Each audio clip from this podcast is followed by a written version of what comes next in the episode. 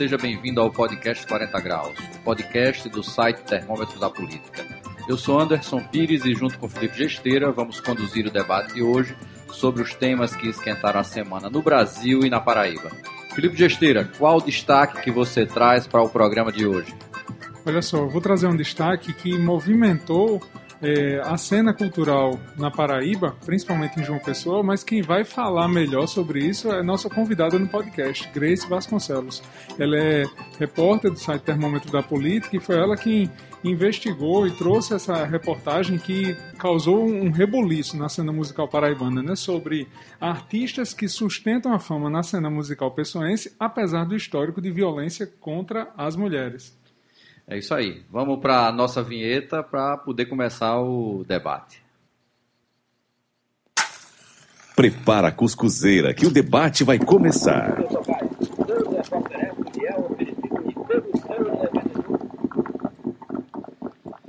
Olá, Grace. Seja muito bem-vinda ao podcast 40 Graus. E você sabe que aqui não tem muito protocolo, né? Fique à vontade para dar seu alô para quem acompanha o programa e já pode emendar e começar a falar sobre a matéria e a repercussão desse tema que Felipe já passou para a gente que você vai tratar. Oi, oi, gente. Eu posso mandar um cheiro? Pode claro, mandar o que você pode. quiser. Cheiro, beijo, abraço. Entendeu? Sendo gente boa, fica à vontade. Eu vou mandar um cheiro para minha mãe, que ela vai escutar esse episódio. Ela morreu de orgulho essa semana e ficou muito emocionada com a matéria. Então, fique aí. Que legal. Fala aí um pouquinho da sua mãe, que é aquela. Ela é, ela, ela é da área do jornalismo também? Tem alguma não, coisa? Não, minha mãe é agente de saúde. É? Ah, que interessante. Então, Grace, fica à vontade e começa a falar aí dessa matéria que está repercutindo tanto na, na semana. Seguinte, falei com, conversei, né, com seis mulheres que sofreram diversos tipos de violência e os agressores delas, que elas dizem que são músicos paraibanos da cena pessoense. E aí são violências físicas, é, sexuais, verbais, psicológicas.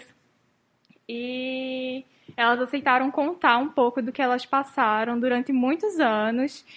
E muito difícil, gente. É muito difícil falar sobre isso e foi muito difícil para elas também. Então, vou agradecer a elas por terem topado.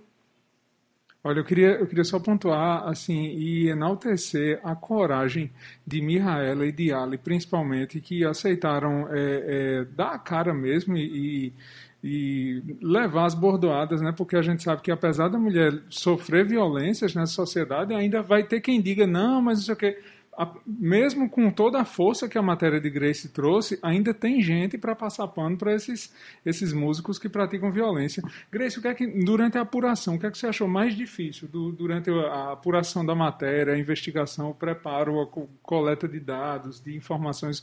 O que é que foi mais difícil? O que é que foi mais emocionante? Olha, algumas mulheres não estavam preparadas para falar sobre e falar sobre o agressor. Então, é, foi todo um trabalho de fazê-las confiarem no meu, no meu trabalho e no que eu ia fazer, sabe? É porque tem toda um, uma abordagem documental, né? Você precisa Sim. tirar do, do, dos personagens que estão envolvidos numa história que é real e, e, muito dura, muito difícil de se retratar, e a pessoa colocar para fora um trauma, né? Porque Sim, com certeza. Violência né, já é algo sério, ainda mais uma violência de cunho sexual que é algo muito difícil de se abordar. Sim. Tem um, um, outro aspecto, Felipe, que eu, às vezes a gente conversa aqui batendo papo, que é uma certa condescendência que se tem quando o problema é próximo demais e ele implica em se enfrentar né, pessoas dentro de um, de um mesmo meio e de um ambiente social onde, de alguma forma, aquela pessoa é aceita e existe até um processo de hierarquização por conta né, desse papel e, dessa, e desse espaço que a pessoa coloca. E uma coisa que muitas vezes eu, eu fico chateado é que às vezes se gasta energia demais com debates pequenos e com questões pontuais e algo tão sério quanto uma agressão, uma violência dessa ordem, você vê muita gente se calar e não dá a mesma dimensão por conta de uma expressão que é colocada errada, por conta de uma, de uma fala solta é, e descontextualizada quando a gente está falando de um fato. Uhum. Não é uma mera expressão, não é um mero posicionamento, mas sim um fato, uma agressão com denúncia, com processo, com vítima tendo coragem de se expor da maneira que essas mulheres né, se expuseram e que eu acho que a repercussão que deveria se dar para isso era muito maior do que o que a gente verifica em outros momentos. Né? Você vê debates assim acalorados pela linguagem que se utiliza na hora de se referir à mulher, né? ou, ou a, a, a, um outro gênero que não seja né, o, o, o, masculino. E é, quando você vê falar de estupro, você não vê uma enxurrada de, de publicações, de, de postagens, quando o, o, negócio acontece perto. Se for uma, uma, uma, personalidade nacional, alguém que cai no senso comum e que de, uma, de alguma maneira né, os grandes meios de comunicação abordam e já fazem o serviço, aí você vê né, os reposts, né, os compartilhamentos indignados, mas quando seu vizinho faz, é, a postura muda. Eu não sei se você percebeu isso e como é que você avalia essa questão. É, tem uma coisa que a gente bateu muito aqui é, é, em, em, conversas e até em, em abordagens no, no termômetro também, é, por exemplo, o caso do DJ Ives, a, a, imprensa toda comprou a briga e todos os movimentos sociais e todos, a, todas as pessoas engajadas na pauta, todo mundo caiu em cima, como Anderson fala, nos repostes, porque era, era uma batalha ganha já, né? Ele, ele foi é, é, exposto, foi preso, Esse enfim. termo que você usou é muito bom, é, é, é a história da batalha ganha, É a batalha né? ganha, ali, ali já estava resolvido, então todo mundo podia bater, né? Agora, por exemplo, a gente teve um caso de, de violência praticada em Cabedelo por um por um, um, subsecretário, Um subsecretário né? que, que, assim, isso aí a gente tem que tirar só dessa parte. Assim que, assim que saiu a denúncia, ele foi exonerado, apesar de que a, a história... Assim que a denúncia se tornou é, pública... Se tornou né, pública, isso. Em um grande veículo de comunicação, porque isso. a denúncia feita pela agredida e por pessoas da comunidade já existia anteriormente e a prefeitura não tomou né, as devidas providências. Isso. E o que, o que mais chama atenção é porque havia relatos de outras 20 meninas, esse, essa, essa, essa agressão foi contra uma, uma, menor de idade. Havia relatos, então a gente, a gente vê agressão, certo? Tem, tem estupro e tem pedofilia. Havia relatos de outras 20 meninas sendo agredidas. E onde é que está o caso hoje em dia? Cadê o movimento? Cadê o, os movimentos sociais que defendem as mulheres? Porque Cadê o Ministério Público, sabe? Porque quando é uma batalha ganha, quando é uma pauta ganha, quando é para falar mal de Bolsonaro, todo mundo junta. Todo mundo junta. Porque né? ele sabe que Bolsonaro não vai descer aqui na Paraíba para responder. Aí, entendeu? Porque o DJ Ives, que já está preso, não vai chegar aqui. Agora, quando é com o vizinho, ninguém quer dar a cara. Quando é o músico que certas pessoas vão lá bater palma, né? Que é o que, o que, é, que é muito sério, né? Não, eu não, não consigo entender essa dissociação da pessoa e do profissional artista, né? Em todos os casos, você percebe que as mulheres foram tiradas de loucas em algum momento da história. É, elas contaram, a maioria desses casos se tornaram públicos antes da matéria e as pessoas da banda elas tiveram pelo menos um conhecimento do que aconteceu ou, ou presenciaram agressões e diante disso mantiveram a pessoa na banda. Então, o que, é que significa? É, significa que no final das contas está valendo de muito pouco né, a agressão Exato. da mulher quando você precisa tomar uma, um posicionamento por, por alguém que está ali do seu lado, né? Eu vi, inclusive, na matéria que teve um caso de um que foi afastado por um determinado período, mas depois trouxeram de volta, exato, né? Exato, exato. É, é, aquela coisa, deixa esfriar, vamos é, passar esse, esse período e depois a gente vê o que é que faz. Né? E ele foi expulso por pressão pública. As pessoas foram lá pedir que ele fosse expulso. Então, quando esfriou tudo. Não, fica, claro que não é uma questão de valor.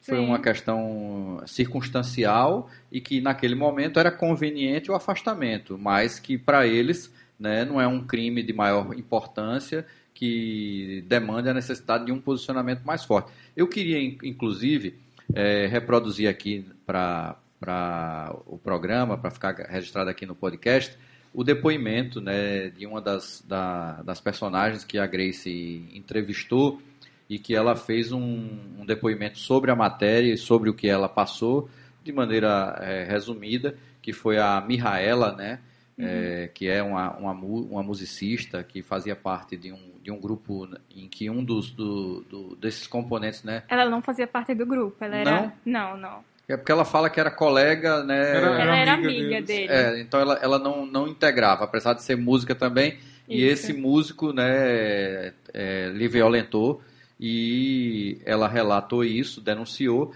e fez esse, né, esse stories no, no, no seu perfil relatando. Vamos, vamos escutar? Gente, recapitulando rápido aqui, é de importância, assim, para a vida das mulheres a gente trazer assuntos delicados como este, porque é uma realidade cruel, né, na nossa vida. E mesmo que essa pessoa seja um artista, uma pessoa reconhecida, isso não dá o mérito a ela de cometer tal crime, como aconteceu comigo, né, de eu ter sido vítima de um próprio ex-colega.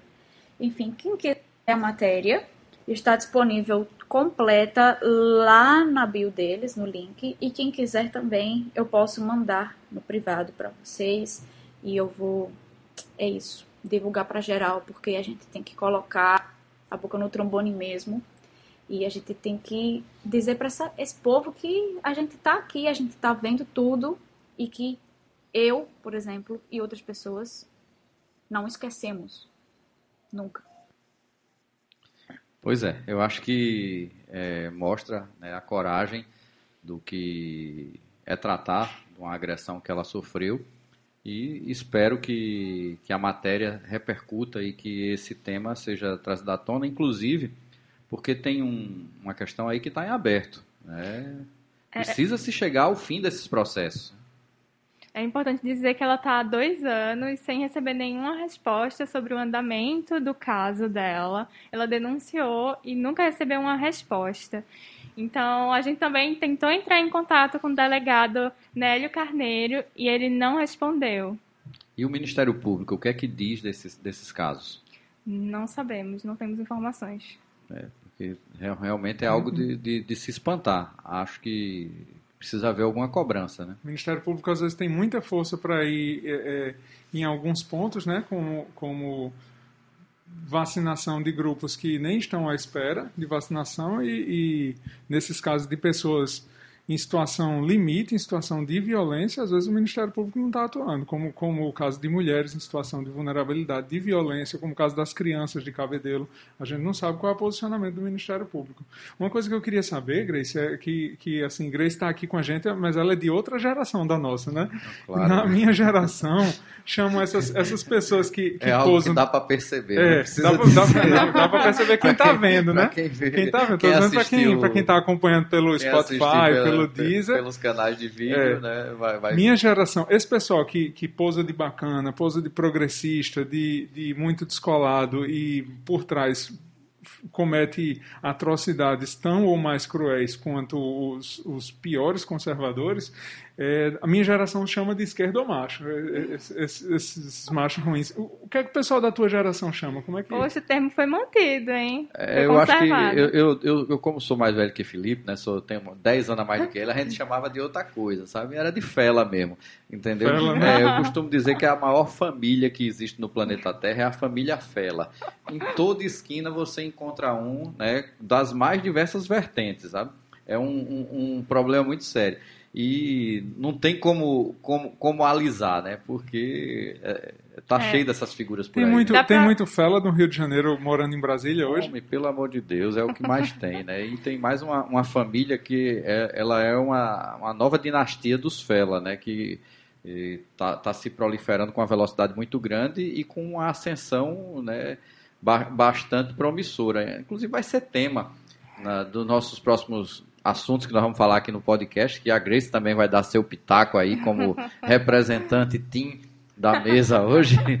E nós vamos Não, não é falar. Aí- Mané, Tim Não, va- não, deixa- a família Fela que a gente está se referindo aqui é a família Bolsonaro, né, que tem muito Fela mesmo, e que, né, como de costume, resolve gerar muitos assuntos para que a gente traga o debate. E essa semana está recheado, né? Mas, rapaz, você falando assim, você vai rachar a família, rapaz. Faça isso não. Eu- mas não estou preocupado com isso, não. Em rachar não, né? Não, eu- eu- Quem racha são eles. Quem racha são eles. Mas Grace ia falando aí, a gente lhe interrompeu. Rapaz, eu ia falar que, observando o per- o perfil de todos, dá pra falar com segurança que a maioria é totalmente esquerdomacho, faz um Total. perfil alternativo, oculto, paga de progressista nas redes sociais, mas a gente sabe o que fez. É, tá cheio disso, né? É, é aquela coisa, os estereótipos estão valendo muito mais do que o, o, conteúdo e os conceitos que essas pessoas propagam e carregam. É, esse termo esquerdo macho é um termo recente, viu, Anderson? Porque se no seu tempo chamava fela, no é, meu chamava não, miséria. É porque, é porque eu, eu, eu sou da, da transição, né? Eu vivi a época né, do fim do, dos anos 90 do movimento estudantil, tendo que é, se ocupar de algumas coisas mais, mais graves, né?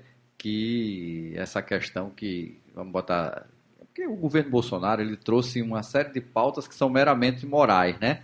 E elas servem para esconder um monte de outros problemas que, na sua grande maioria, estão ligados à desestruturação do Estado, aumento do nível de pobreza, né, diminuição dos serviços prestados. Então, no final do, do, dos anos 90, que foi a época que eu tive maior participação né, nos movimentos, a nossa grande preocupação era, eram as privatizações, era o sucateamento das universidades.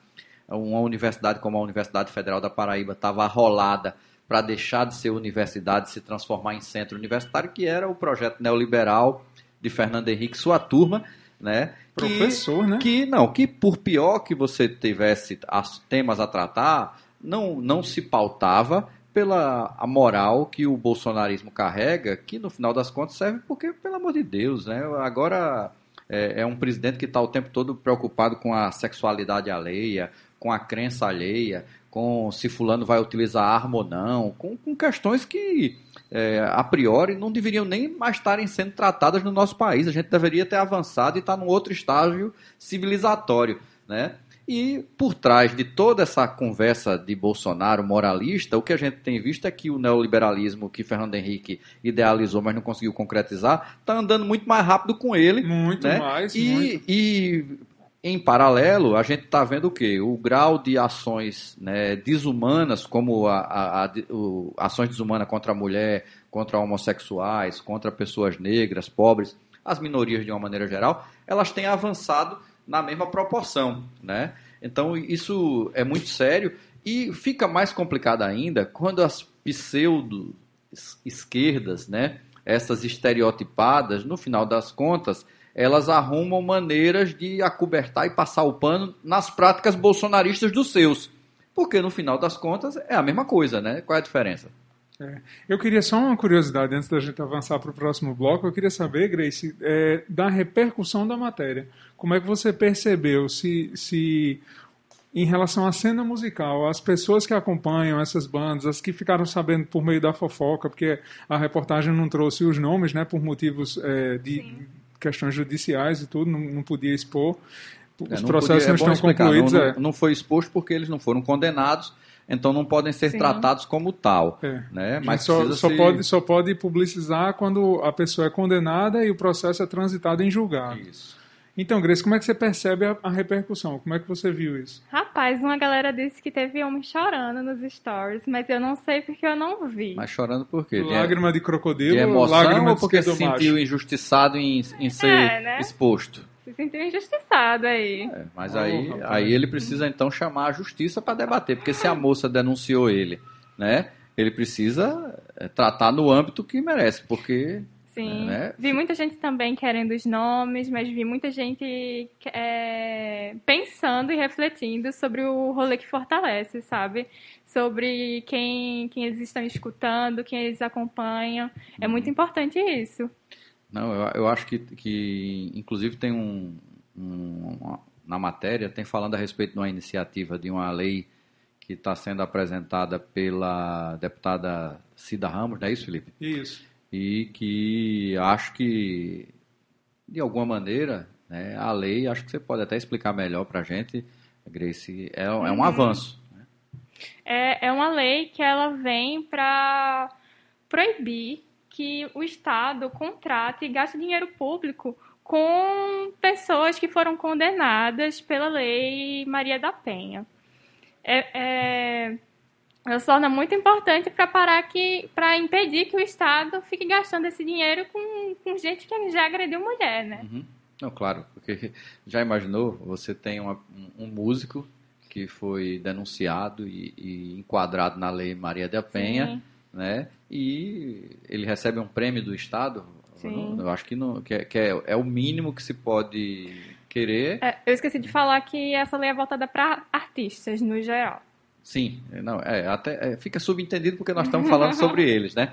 É, é muito complicado. Já pensou, o DJ Ives chega, vem tocar aqui numa festa aqui na Paraíba e tem o patrocínio de uma prefeitura ou do Sim. governo do estado, quando, na verdade, ele, né, eu, não não tem como você aceitar que o Estado financia esse tipo de personalidade, porque é como se você dissesse assim, olha, nós somos coniventes com isso e ainda vamos patrocinar para que ele continue né, fortalecendo sua fama e o seu direito de continuar fazendo o que sempre fez. É como se o ente público é, é, premiasse a conduta, né? Exatamente. Sim. E, não, e não, não dá, né?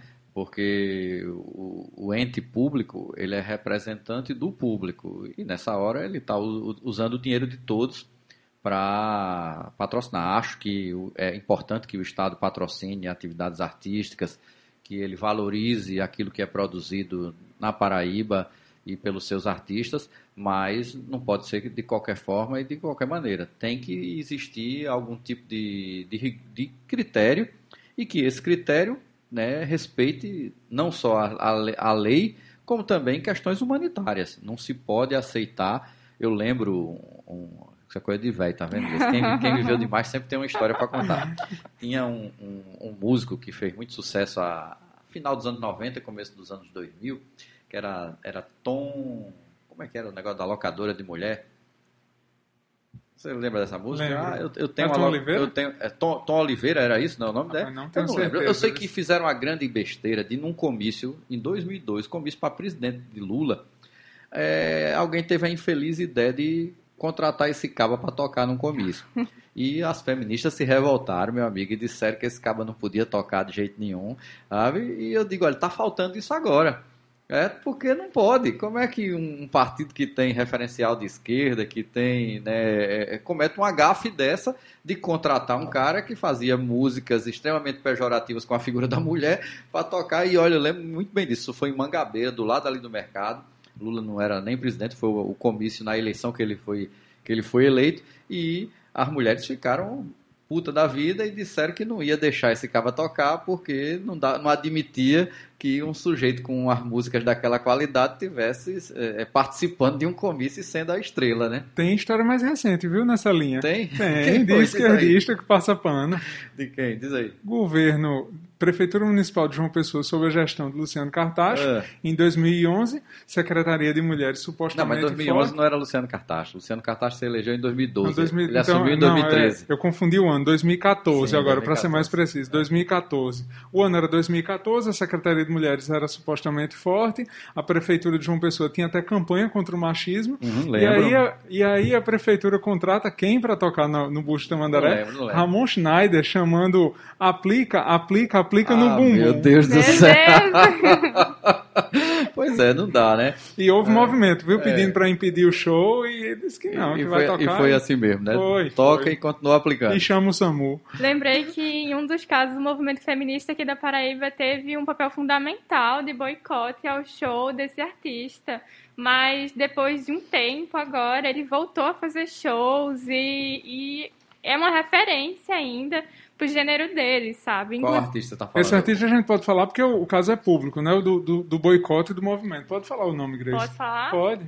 O Todo Fábio sabe, é. o rapper. Ah, Fábio. o, o, o, rapper. o Houve rapper. E aí, e aí é. esqueceram e agora ele voltou a ser aceito. Voltou. O movimento, É. Houve um movimento feminista, teve cobertura na imprensa, teve protestos. Foi, na, na época, No- foi. nos bem comentários do Instagram dele, dá pra ver que ele ainda é uma referência quando se fala no gênero aqui na Paraíba. Muitos jovens rappers comentando lá que ele, que, que ele é justamente uma referência, que ele é um ídolo.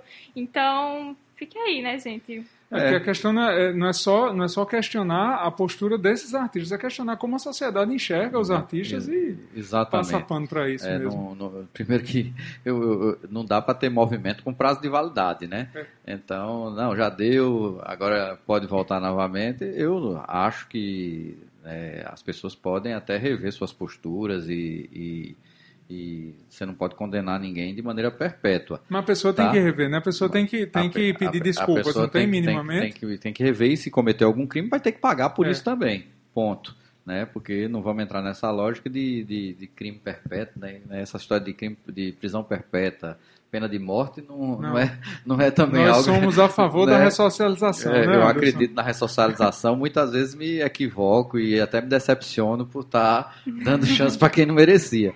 Mas é, vou continuar pensando dessa forma. que porque continuar, senão tem que fica continuar. difícil. Aí a gente vai parar de acreditar na humanidade, né? Sim. Mas, Grace, você tem mais algum, algum fator aí que você queira colocar? Mais algum, Não, alguma informação? O que, é que, o que é que vem depois dessa matéria? Tem desdobramento? A gente é, vai ter alguma, alguma novidade após essa, essa matéria que você fez? Mas eu acho melhor deixar, eu acho melhor deixar essa parte do desdobramento em segredo, senão Ah, a gente é? vai dar spoiler. Só Então- posso dizer que vem aí. Vem aí? então pronto, vai ficar lá o, o, o, o aviso, né? Eu acho que o tumulto vai ser maior. E vamos, vamos tocando, vamos tocando, porque olha, tem muito assunto bom para a gente tratar. E agora, no segundo bloco do, do podcast, a gente faz aquele balanço geral de tudo que aconteceu de, de relevante, picante e quente no- na semana no Brasil e na Paraíba. Na Paraíba, e vou te falar, viu, Felipe? Eu, eu não sei onde é que estão dando cria para tanto assunto e geralmente assuntos desagradáveis e não muito interessantes. Foi uma semana ruim, né, de Que, não, que semana foi essa? Olha, é, na Paraíba a gente já teve de início é, o reitor da Universidade Federal da Paraíba querendo conceder o título de doutor honoris causa para o ministro Queiroga. A gente também teve as pesquisas eleitorais, tanto para governo do estado como para a presidência da República, com números interessantes que mostram mais ou menos o que o paraibano está pensando para as próximas eleições e o que ele avalia do momento atual.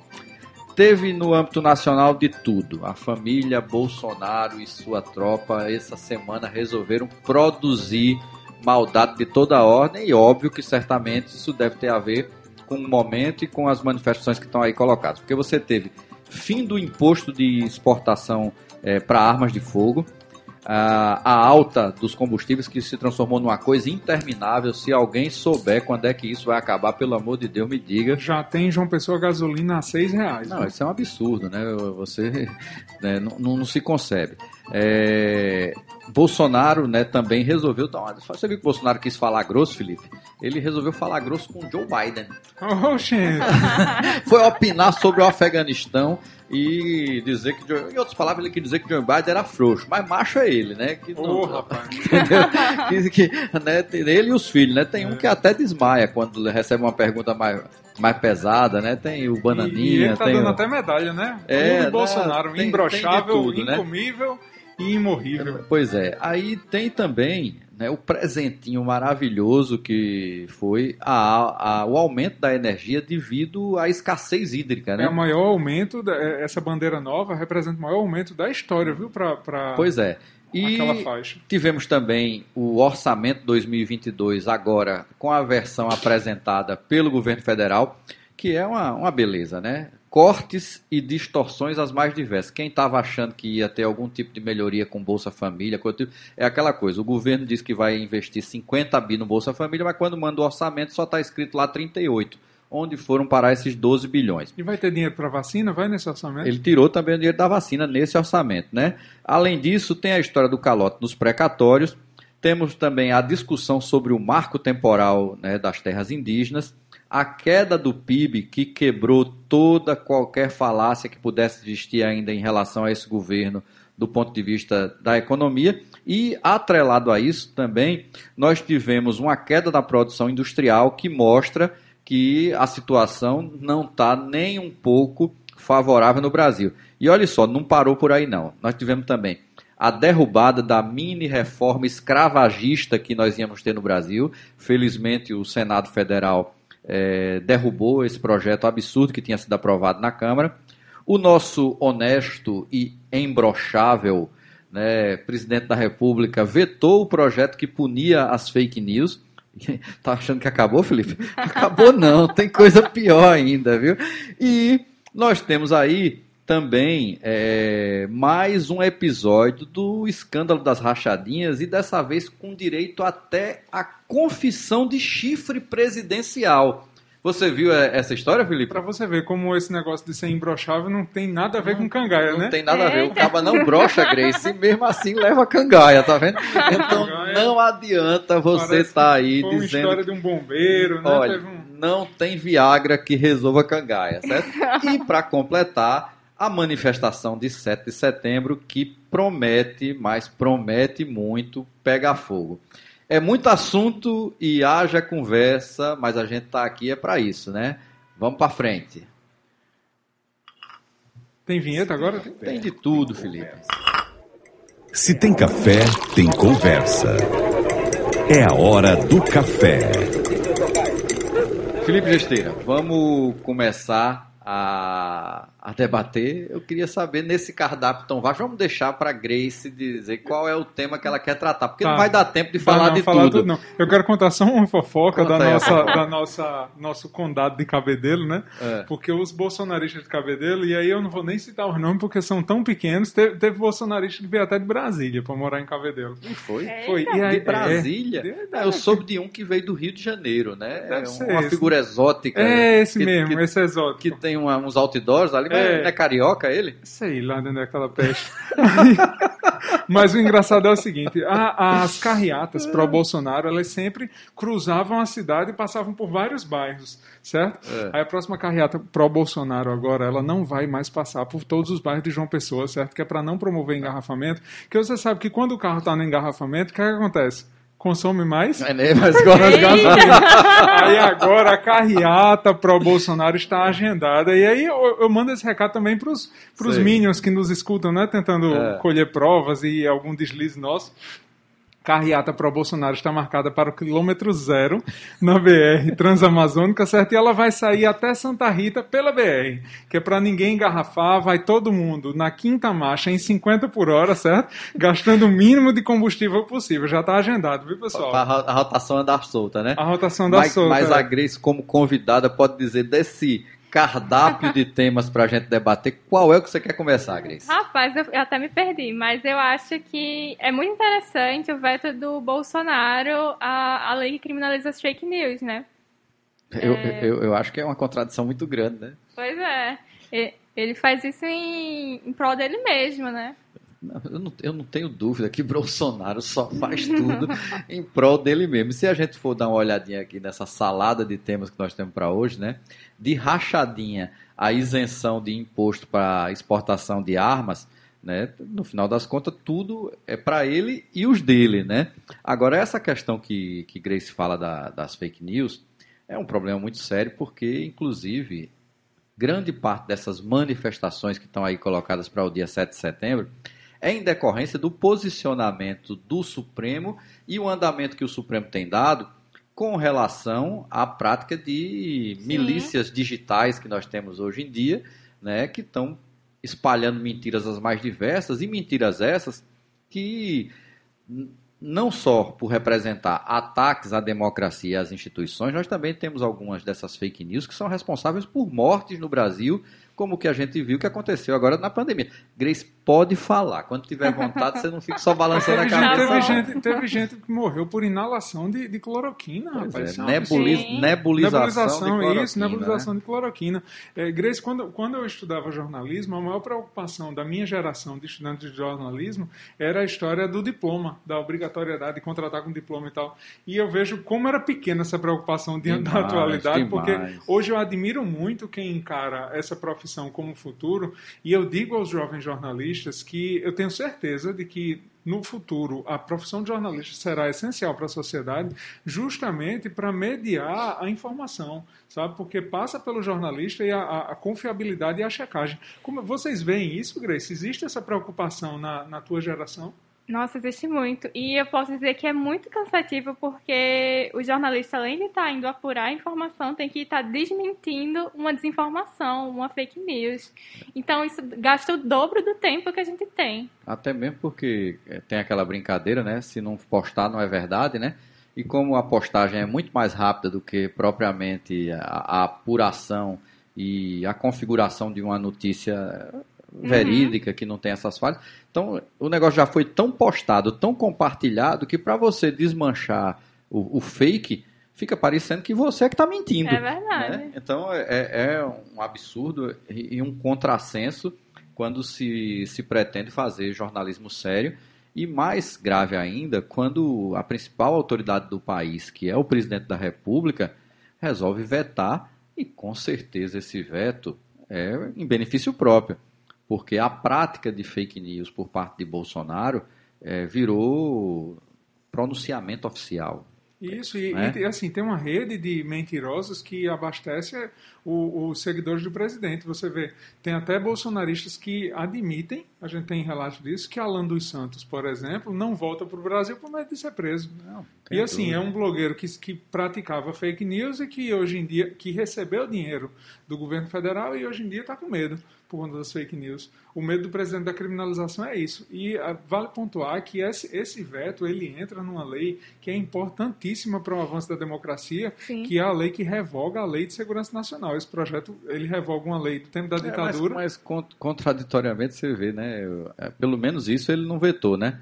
A, a, lei, de, a lei de é. segurança nacional foi, foi, foi é, revogada. E ela nunca, né? até então, ela nunca, vinha, nunca tinha sido tão usada como no governo Bolsonaro. Pois é, né? E, e, e usada das maneiras mais absurdas, né? De Polícia Federal querendo coibir jornalista e pessoas da, de maneira geral. De Polícia Federal batendo na porta de youtuber, rapaz. Isso YouTuber, é um absurdo. Né? Eu acho que a Polícia Federal só pode bater na porta de youtuber se houver algum tipo de de comprovação ou ação por parte do Ministério Público ou da Justiça, como foi o caso, por exemplo, do que aconteceu com Roberto Jefferson. Alguém querer justificar como liberdade de expressão que o Roberto Jefferson fazia, pelo amor de Deus, perdeu completamente o senso. Pois é. Né? Aí eu vou começar a, a me expressar livremente né, pela chacina, pelo genocídio, isso, isso é crime. da mesma, forma, da mesma forma que ninguém pode estar aqui se manifestando dizendo que as pessoas peguem armas para retirar o, os ministros do Supremo, independente se eu concordo, se eu gosto ou não do ministro do Supremo, eu não tenho nenhum apreço por Bolsonaro, mas acho que ainda a melhor forma de tirá-lo vai ser nas próximas eleições, né? Então fica muito difícil e, e espero que os novos jornalistas, né, dessa fornada que você está saindo, saiam com essa preocupação, porque essa história de, de, fake news, Felipe, você, a gente está falando aqui que nós temos aqui praticamente três gerações, né? Não dá para você ser o pai, mas, mas posso ser seu irmão mais velho. É, entendeu? Com muito gosto, é, mas, faço muito gosto. Mas muitas vezes isso, isso aconteceu de maneira deliberada dentro da imprensa e de maneira irresponsável. Né? Felizmente, você tem hoje uma parcela preocupada com isso, com agências de checagem, com pessoas fazendo trabalhos sérios para que isso não se propague. Por quê? Porque se não se fizer isso, vai ser o fim do jornalismo, vai ser o fim da comunicação como meio de intermediar né, relações, de intermediar é, até, vamos dizer assim, transformações na sociedade. E como é que você vai conseguir isso se, se aquilo que transita nos meios de comunicação não é verdadeiro? Fica muito difícil, né? Sim, esses grupos sempre tentam minar a confiança no jornalismo responsável, né? Uhum. Para que eles se tornem os detentores dos, dos discursos. É, eu acho que, que está sendo pedagógico para alguns veículos, porque também não vamos fazer de conta que Veja, Folha e outros não propagaram muitas mentiras em outros Sim. momentos, em momentos inclusive que a checagem também era muito difícil, porque se nós temos o problema da internet como propagador da mentira, ela também facilita os processos de checagem, né? Mas vamos para frente. Agora, é, Felipe, você viu aí que o seu reitor é, quis homenagear o ministro Queiroga com o título de doutor honoris causa, né? E eu fico me perguntando que fim levará a Universidade Federal da Paraíba com esse reitor que primeiro ele resolveu atacar todas as instituições, né, tentando coagir DCE, ADUF, sindicatos, a, a despejo das suas instalações, querendo cobrar ações milionárias, que era uma maneira de, de tentar né, acuar as pessoas e até colocar para fora da universidade. E agora, né, além de outras, é, vamos dizer assim, patacadas que ele vem fazendo, ele agora resolveu dar um título de doutor honoris causa, levou um bocado de porrada e o, o, o título foi tirado de pauta, mas ele já avisou que vai voltar. Agora, vocês conseguem entender qual é a causa honrosa que o nosso ministro da Saúde né, fez que justificasse esse título, porque ele teria que, de alguma maneira, ter, ter feito algo pela ciência e pela universidade que justificasse isso, né? Vocês conhecem alguma coisa? Me diga que eu estou desinformado. Eu conheço, sim. O que foi? Filho? Uma coisa diferenciada que ele fez, Ah, eu, eu, eu desafio vocês dois, Grace e Anderson, a trazer aqui para a mesa do podcast um civil que tenha lambido as botas de Bolsonaro tão bem quanto Marcelo Queiroga. Eu tenho foto, certo? A gente tem uma foto de um Felipe, evento. então seria um Peraí, título peraí. de Essa... seria um título de honoris bundes. Não, né? mas se Porque- ele quer. Não, mas se, se o reitor quer, quer lamber ele- as botas. Porque ele se baixou tanto que o Não. fundilho apareceu, né? Se o reitor quer lamber as botas do presidente e não tem como É. diretamente, então o que é que ele faz? Ele dá o maior título que ele tiver à sua disposição, entendi, no entendi. seu poder, certo? Ao que melhor fez aquilo que ele gostaria de fazer. Entendi. Assim, a gente tem um É vídeo de um questão de evento. identidade, olha, né? A gente tem um vídeo de um evento, certo? E, e tem print desse vídeo, tem provas disso. Vai sair no termômetro da política, viu? No fim de Aham. semana, fiquem atentos. É, o ministro participava de uma solenidade, junto com o presidente Jair Bolsonaro, de uma solenidade militar. Tinha diversos militares próximos ao presidente e todos os militares bateram continência para o presidente. A gente precisa explicar que isso não é babação, certo? Uhum. O presidente da República, ele gostando ou não dele, ele ocupa um cargo Sim. equivalente a comandante em chefe. Tem então uma, ele uma sendo liturgia a ser... tem uma liturgia. Ele sendo civil ou militar, todos, todos os militares têm que bater continência para o presidente. Uhum. Aí tinha, tinha, acho que mais de 10 militares batendo continência para o presidente, fardados, tudo, todo mundo lá. Provavelmente é, é, pessoas que apoiam o presidente, mas não necessariamente. Se tiver uma pessoa lá que não gosta do presidente sendo militar, é obrigado a bater continência. Não tem boquinha, certo? Aí tinha os civis. E os civis, respeitosamente, de mãos abaixadas. Como é que estava o Marcelo Queiroga, Anderson Pires? Não sei, me diga. Batendo continência. Era o civil que batia continência. E, e é tão bonita a amizade deles, rapaz. A, a- eu poderia dizer que Queiroga é um xeleléu de Bolsonaro. Olha, então no- você, você arrumou uma patente para ele, né? você já viu, você já viu qual é a foto de capa do Twitter de Marcelo Queiroga? Não, não vi, não. Mentira. Eu não me dei, É, eu não me dei ao trabalho de. Vai sair no termômetro da política, É, tá pois- printado. pois eu nem, vou- nem adianta mudar, Queiroga. É pra quando essa matéria? É pro fim de semana. que é maravilha. Então, fim de semana tem matéria especial. Tem no, no meu blog, vai sair. Perfeito, perfeito. Mas vamos, vamos aqui para um assunto que é, eu não vou nem falar dessas pesquisas que tiveram na Paraíba, porque no final das contas deu o que se imaginava, né? É, o governador João Azevedo liderando e o presidente Lula também na frente. Luciano Cartacho e Romero Rodrigues foram bem pontuados. Eu, eu, eu poderia dizer que essa pesquisa foi boa para todo mundo, né? Porque o governador está na dianteira com uma, uma folga razoável, mas os outros dois não se mostraram insignificantes nem né, impossibilitados de fazerem uma, uma disputa interessante. Tá todo mundo no páreo. né? Para presidente, aí o negócio já está mais fácil. Né? Parece que a Paraíba vai dar uma resposta né, à altura dos problemas e do sofrimento que seu povo vem, vem vivendo Mas, com, Anderson, com esse governo Bolsonaro. Anderson, como é que uma pessoa vai, como é que uma pessoa que vai responder a uma pesquisa dessa, uma pessoa que acabou de ir no supermercado e comprou frango a 20 reais, como é que a pessoa vai responder que vai votar em Bolsonaro? Não tem como, né? Quilo de frango a 20 reais. É, não, a 20, dependendo do lugar, viu, Felipe? Patinho a 45. É, músculo, que foi a maior variação, já imaginou? A maior variação de, de, de, de carne, né, de parte de carne, foi o músculo. Aí a pessoa diz, mas por que músculo? Disse, Porque as pessoas começaram a procurar muito e a lei da oferta e da procura geraram uma inflação naquilo que menos se comprava antes, que passou a ser o que mais se compra. Né? Então, isso aí tá, tá claro. Agora, o que... O que é, vamos já puxar aqui, Tu, já tu gente- já comprou, quando foi a última vez que tu comprou café abaixo de 4 reais? Felipe, na verdade, eu, eu não compro café moído, né? Eu compro café para moer. Então, geralmente, na, Mas na- subiu também. é, subiu também, né? Subiu. Mas é, no- a, a lógica de, de valor é outra, né? Mas não tem nada. Eu costumo falar, o que eu vejo é o óleo de soja, que antes da pandemia você pagava quase três vezes menos do que está pagando hoje. Né? Não tem o que discutir. E a gente voltou a ficar fazendo feira e procurando o que está em, em promoção naquele dia para levar mesmo sem precisar. Só para estocar Isso. só para estocar e de alguma maneira fugir da alta do preço que, que irá a- acontecer, né? Mas o que é, é mais preocupante ainda nessa história toda é que uma inflação dessa que nós estamos vivendo e contraditoriamente nós estamos tendo um, um processo, né, que ainda não se configura como de recessão, mas o PIB brasileiro caiu no último trimestre. A produção industrial, agora do mês de julho, voltou a patamares equivalentes ao do início da, da pandemia, que mostra que essa lógica louca e desenfreada desse governo de dolarização da nossa economia, né, ela sendo capitaneada pela política que tem sido adotada em relação ao preço dos combustíveis, ela está sendo desastrosa.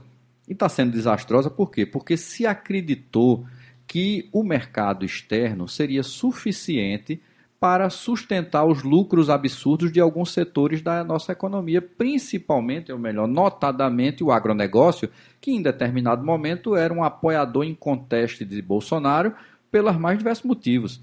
Por, essa, por esse absurdo que estão querendo fazer com os indígenas, né, de querer oficializar a grilagem de terra no Brasil, que é isso que está por trás dessa questão do, do, do marco temporal, pelas loucuras de liberação de armamentos para utilização em propriedades rurais, né? por toda essa lógica de incentivo à alta do dólar, que para quem exporta é muito. Só que tem uma coisa: um país da dimensão do Brasil, ele sempre teve o seu mercado interno muito maior do que o externo. Na verdade, só existe uma grande nação no mundo em que o mercado externo é maior do que o interno, que é a China, mas por características muito particulares. A pessoa pode dizer, não, porque a China produz demais. Não, é porque a China é pobre demais. Então, ela, é, ela tem uma parcela da população completamente excluída do processo de consumo. E agora chegou num ponto que até a produção agrícola e o PIB vinculado à produção agrícola também caiu, então acabou a falácia. Tem prazo de validade esse tipo de política. E está mostrando que ela é equivocada. Você precisa trazer dinheiro para o seu povo comer não é para vender lá fora, não. Isso. Porque uma hora o mercado externo satura e a gente não tem para onde ir, né? É, a gente está beirando o colapso, não tem nada na economia do Brasil que esteja dando certo. Nada. Nada que se aponte e diga, não, nesse, esse caminho aqui vai melhorar. Nada. A vida do brasileiro está pior, a, a, população tem a percepção disso, de que a vida piorou e o resultado é, é a derrocada da, da popularidade do presidente Jair Bolsonaro. É importante falar também que enquanto a população está passando fome, o presidente está sugerindo que o povo quer comprar fuzil. É...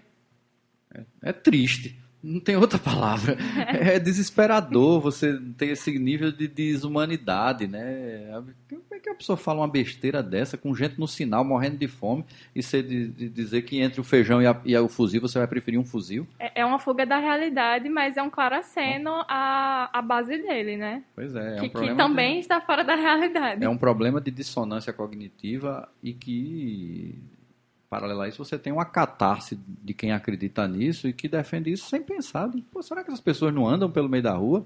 É, não, tão, andam e são desumanas, né? Estão andando de disco voador, não, que não tem andam, contato com a humanidade. Andam, andam e não são tocadas então, por isso. É, é, um absurdo, eu realmente acho sério. Agora, é, acho, né? Eu não, acho que a gente não, vai, não deve nem perder muito tempo com relação a essa história da, da família Bolsonaro. As denúncias apareceram aí né, com relação à rachadinha, coisa do tipo. Isso daí para mim não é novidade. Bolsonaro sempre foi um político desonesto e que nunca produziu nada de bom para esse país. Quem não quiser acreditar nisso, paciência.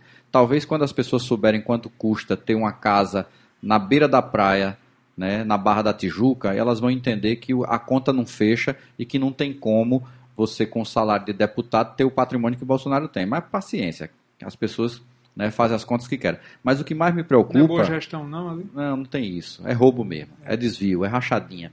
Tá? Agora, o que mais me preocupa é que toda essa temática que a gente colocou, que fala aqui do empobrecimento, da inflação, né, de tudo aquilo que está sendo colocado, onde é que eles estão querendo utilizar como cortina de fumaça para parar tudo isso? É o 7 de setembro.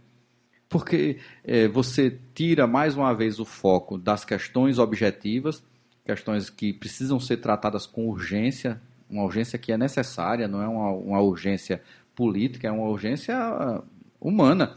Tem gente que sem condições de, de, de, viver, voltou a ter um monte de gente na rua, e aí o presidente investe de maneira pesada, junto com as figuras que ainda lhe acompanham, num 7 de setembro, como forma de que tudo isso continue passando. E essa pauta né, que está destruindo não só o patrimônio do país, como as pessoas que vivem nesse país, ela continua avançando.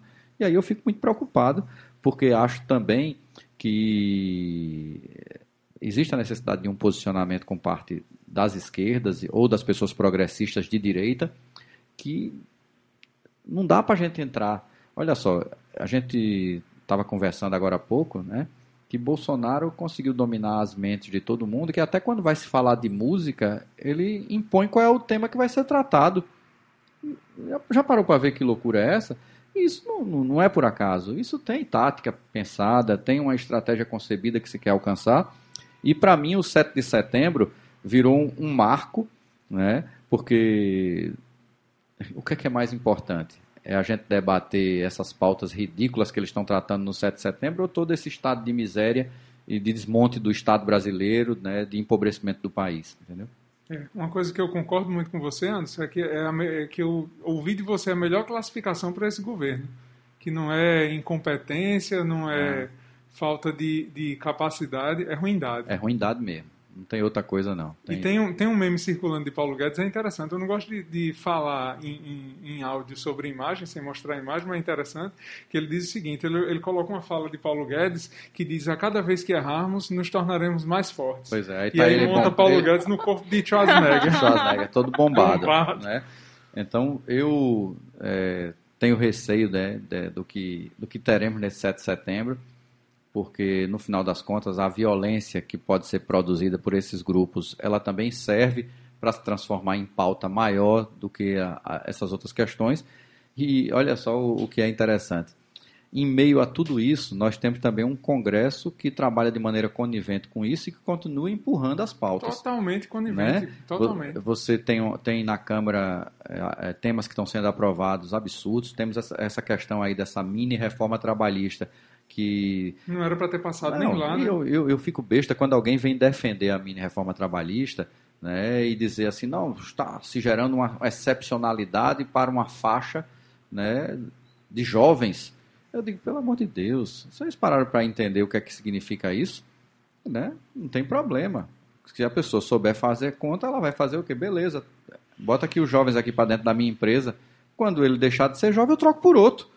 E assim vamos fazendo, entendeu? Né? No, no, no, o Brasil vira um grande setor de RH, um, né? Para trocar de funcionário. Um, um, grande setor de RH. Nós vamos ter uma rotatividade absurda, porque tem uma legislação que diz enquanto você tiver com uma pessoa até 30 anos de idade, você não vai ter né, custos com ela, você não vai ter encargos, você não vai ter direitos a serem atribuídos. Você, Grace, sabe? aproveite, porque, mas felizmente o Senado barrou isso e eu espero que esse tipo de de matéria não volte mais, não, né? Vai não. É, é, é, muito, é muito retrocesso. E o que é que a gente tem mais aí desses temas todos aí que vocês gostariam de, de frisar para a gente entrar aqui no nosso momento final, né? Na coluna mais quente. Eu acho que a gente já pode ir para o café quente e café frio. Você tem, tem quer, quer é? destacar mais algum ponto, Grace? Não, acho que não. Tem certeza, Grace? Olha, aproveite, porque a hora de falar mal é agora, hein? E se não tem mais o que, o que falar, né, Felipe? Vamos adiantar aqui o tema e a gente chega aqui no bloco final do programa com a coluna Café Quente e Café Frio, que ela diz quem está em alta e em baixa, com a pitada de veneno de quem faz o podcast 40 Graus. E a gente abre o espaço aqui para os eleitos da semana, né? E a gente começa pela convidada, né, Felipe? Pela convidada. Pela convidada é café quente, café frio né, da convidada. Jovem, a mente fresca, vai, vai saber escolher bem, né? e mostrar uma visão diferente do, dos anciões que aqui estão. Né? Isso. Né? Eu acho que eu podia concordar com o Felipe, que é muito mais fácil dar café frio hoje para muita gente. Então, eu vou. Eu posso falar, falar para dois? Ou só para um? Convidado a gente abre a sessão? Ah, tem tá, uma regra. Tá, tá no manual? Tá, no manual, tá, tá no manual, tem, tem, tem essa regra. regra que diz que é convidada. Convidada, né, é. e, e, estudante de jornalismo da Universidade é. Federal Paraíba tem direito a, a, para dar, dar o café quente para duas pessoas. É verdade, tá aqui no manual. Pronto, meu café frio vai para Café quente, café quente. Ah, Começa é? no quente. Café é. quente, café pois quente. Pronto. Começa no quente. É, o meu café quente, ele vai para as mulheres que falaram comigo na reportagem que foi publicada pelo Termômetro. Volto a agradecer a elas, elas foram muito corajosas. Você quer citar o nome delas? Pô, fica à vontade. Mihaela e a Ali. Pois é, foram, foram as duas que botaram a cara para bater e que tiveram Isso. coragem, né? E assim, de- mesmo as que não deram a cara, Sim, por, a- por preocupação também, Sim, foram sim, gigantes, sim. Parabéns Sim. a elas Não, também. óbvio que a gente não pode minimizar. Não é, não é fácil, não. Min- Falar a min- respeito não é fácil. De forma alguma, né? Sabe? Pelo amor de Deus, é, só- olha, é algo que só quem sofreu sabe o que é uma, uma violência sexual, pela, certo? Então não, não tem o que dizer. Então vamos para Felipe agora. Felipe já tem o seu café uma rodada quente? de café quente? É, uma rodada Pra de café quente para depois entrar no frio. Então eu tenho meu café quente. Tem? O café quente vai para uma mulher também, gigante. Diz aí quem é. Que eu, eu, eu fico besta porque teve gente que quis pegar carona nela e se comparar a ela. E eu quero É. dizer que na política brasileira, nenhuma mulher. Tu vai tá roubar meu café quente, bicho? Oxente, Só porque a mulher fez a cirurgia essa semana e mostrou que é grandiosa e completou aí cinco, anos. Cinco anos de golpe. Meu café Felipe, quente vai para Dilma É, Rousseff. eu, eu vou, eu vou parar com esse negócio de você dar o café antes de mim, porque tu já roubou o meu, rapaz. Dilma Rousseff é uma pessoa que já foi torturada, uma pessoa que venceu a ditadura, uma pessoa que não baixou a cabeça diante dos golpistas, certo? Diante de todos os ataques, diante de, de pessoas que minimizavam sua fala, que alteravam, que pegavam trechos de sua fala para diminuir Dilma, que foi é, é, vítima de misoginia escancarada país afora, com a gasolina a 2,30 se praticava misoginia contra Dilma Rousseff, certo? Não era nem uma situação, nem perto da situação que a gente está hoje. E ela enfrentou tudo isso, não baixou a cabeça, não perdeu a dignidade, saiu da presidência da República sem cometer crime de responsabilidade, foi deposta em um golpe. Pronto, eu vou na, na sua linha, vou, vou aqui inclusive fazer um resgate, porque como o, o programa hoje começou com essa temática, trazendo a matéria que, que Grace fez, inclusive sob sua, sua supervisão, dar os parabéns mais uma vez e agora em público, né? Gostei muito, achei que foi uma matéria muito interessante. Você não é orgulho só da sua mãe, não, viu, Grace? Você é orgulho do termômetro da política, do jornalismo paraibano. E aí, eu vou dar o meu café quente, certo? Para a Maria da Penha, não porque ela tenha sido a maior personalidade da semana, mas sim por mais uma injustiça que tentaram fazer com ela quando um deputado bolsonarista trouxe o seu agressor para dentro do seu gabinete para tentar, como é de costume desse povo, levantar fake news e desconstruir a verdade e uma realidade que é inquestionável. Uma mulher que está numa cadeira de roda em decorrência de agressões, né, as mais diversas. Essa mulher foi eletrocutada. Pois é, foi eletrocutada, espancada, né, ao ponto de né, perder a mobilidade. Então, acho que é, é preciso a gente lembrar, né, e acho que a lei, inclusive, demanda hoje de aprimoramentos, porque existem outras formas de violência que apareceram né, nesse período, e é, fica para ela né, o, o meu café quente, e para quem tem coragem né, de enfrentar, assim como ela, a violência do lado. Não é aquela distante, não, a- não é aquela da causa ganha, é aquela que o enfrentamento é pessoal e próximo. Né? Então, é isso. Tem, tem alguma ressalva a fazer sobre o café quente? Não? Não. Não. A bancada concorda? A bancada então, concorda. então vamos agora para o café frio. Né? Vamos conversar aqui. Uma por- flexibilização, né? Vamos Para dois começar cafés aqui. frios. é, vamos começar aqui pela nossa convidada e ela vai ter direito, conforme as regras, de dar o café frio dela para duas personalidades. Olha, eu acho que o meu café frio hoje vai para Valber Virgulino, pela postagem que ele fez há dois dias. Ele publicou que, abre aspas, entre o fuzil e o feijão, eu fico com o fuzil, porque com o fuzil ninguém toma o meu feijão. É. Ele disse que é uma, uma mensagem subliminar, sub- subliminar, uma figura de retórica, mas eu acho que foi desumanidade mesmo. Não, olha, Eu acho que toma o fuzil e o feijão dele. Então, agora, agora você viu os memes que renderam dessa, dessa postagem dele? Não, não Porque vê. ele pegou uma foto ridícula que ele tem, com uma bala gigante, mas a bala, a bala parece outra coisa. A bala é Sim. fálica, A né? bala, a bala é fálica, né? Parece que ele tá Você sabe quem é o pegando... autor daquela fotografia? Não, quem é? Aquela fotografia já circulou o Brasil todo. É a foto mais famosa de Valber Virgulino. Quem é? que- Quem, quem foi que fez isso? Foi você? Não. Eu já ia perguntar. Eu digo, não é possível que você tenha feito essa maldade. quem é o fotógrafo? É Suetone. Oxi, É. foi nada. Foi. Nosso amigo Suetone Souto Maior foi quem Foi. fez aquela foto. Foi. Parabéns para Suetone, viu? Você Foi. entrou para os anais da fotografia sem ser fotógrafo. Mas foi bom porque tiraram muita onda com ele, porque parece que ele tá pegando num, num pênis, né? Sabe? Dourado e muito reluzente. E eh, como, como eh, era de se esperar, tiraram muita onda né, com a sua disposição e alegria de estar tá pegando no objeto Mas fato. Ele, ele né? gosta, viu daquela foto, ele liga não. Eu, Ele- não, eu já notei, eu já ele, notei. Ele gosta quando fala. É, e, e- e depois que eu vi Patrícia Leles dizer que essa história de Arminha né, e companhia é só teoria da compensação, então eu agora acredito que quando eu vejo essas figuras o motivo é o mesmo, sabe? Mas Valber Virgulino é o primeiro. Você pode dizer o segundo aí que você está autorizada. o meu segundo vai para o delegado Nélio Carneiro, que já deveria ter respondido a gente e deveria atualizar a Micaela sobre o caso dela, O delegado é de qual delegacia, Cris? da segunda distrital. Pronto, então é o, é o- o- se o delegado até agora não se moveu, né, eu acho que, como dizem que o delegado gosta muito de tomar café, que pelo menos por esse motivo, delegado, se não pelo senso humanitário e de justiça, que para você ter direito a voltar a tomar café quente, você bota para frente o processo e dê os esclarecimentos que são direito né, da, da agredida, da, da Mihaela, e para que, quem sabe, no futuro a gente possa mudar é. a temperatura do seu café aqui. Chamar a Grace de novo, né? Não, oferecer o café Não, quente. não tenha dúvida que acredito que todos terão o maior prazer de lhe dar um café quente se ele botar o Pois processo é. para andar e tomar as providências que lhe são o- obrigação, né?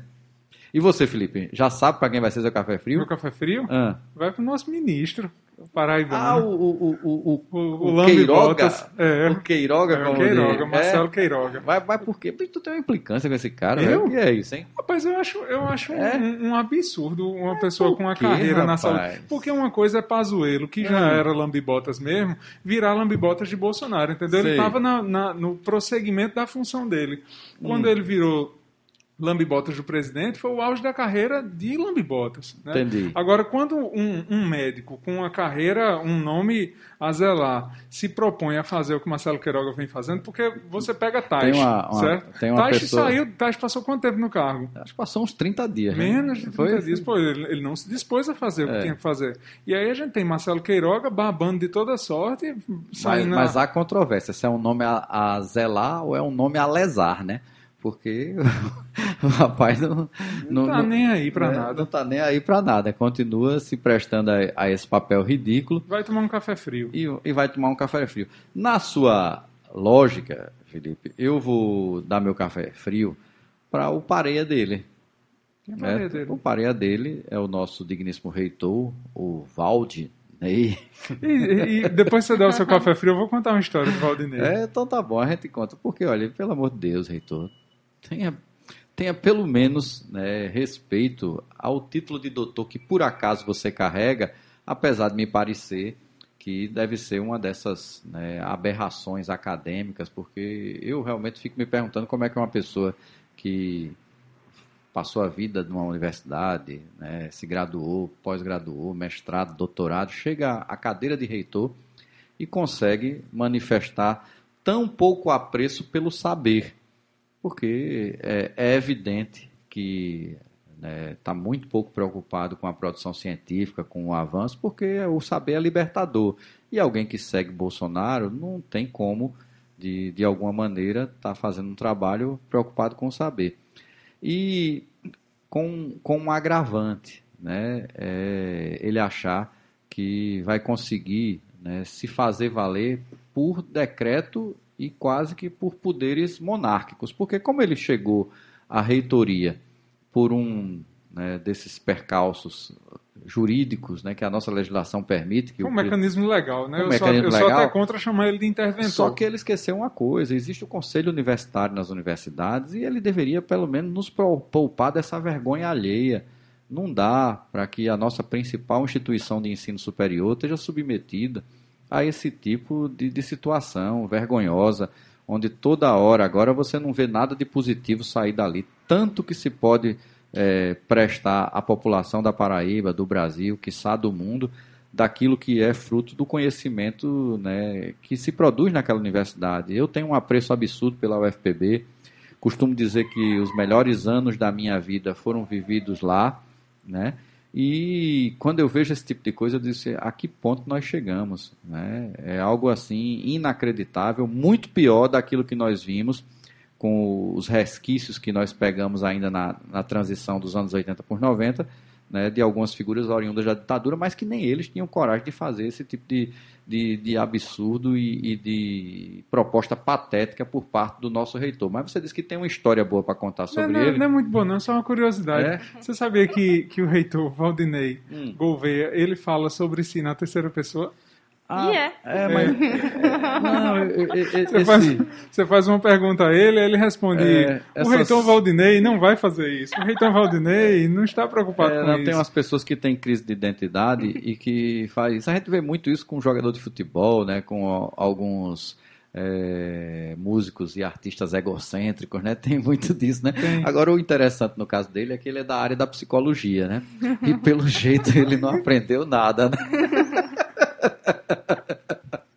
ah, eu não posso nem falar, porque é, eu, eu, eu sou filho de psicólogo, meu pai era professor universitário, né? Morreu nessa função de professor universitário e, ao contrário do Valdinei, era um homem muito inteligente, preparado e que merecia respeito da academia, né? Infelizmente, não é o caso do nosso atual reitor, tá?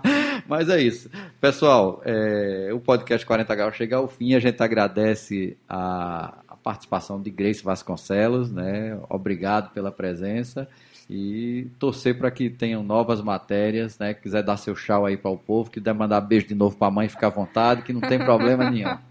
Obrigada pelo convite e vem aí, gente. Vem aí, né? Vem aí. Felipe Gesteira.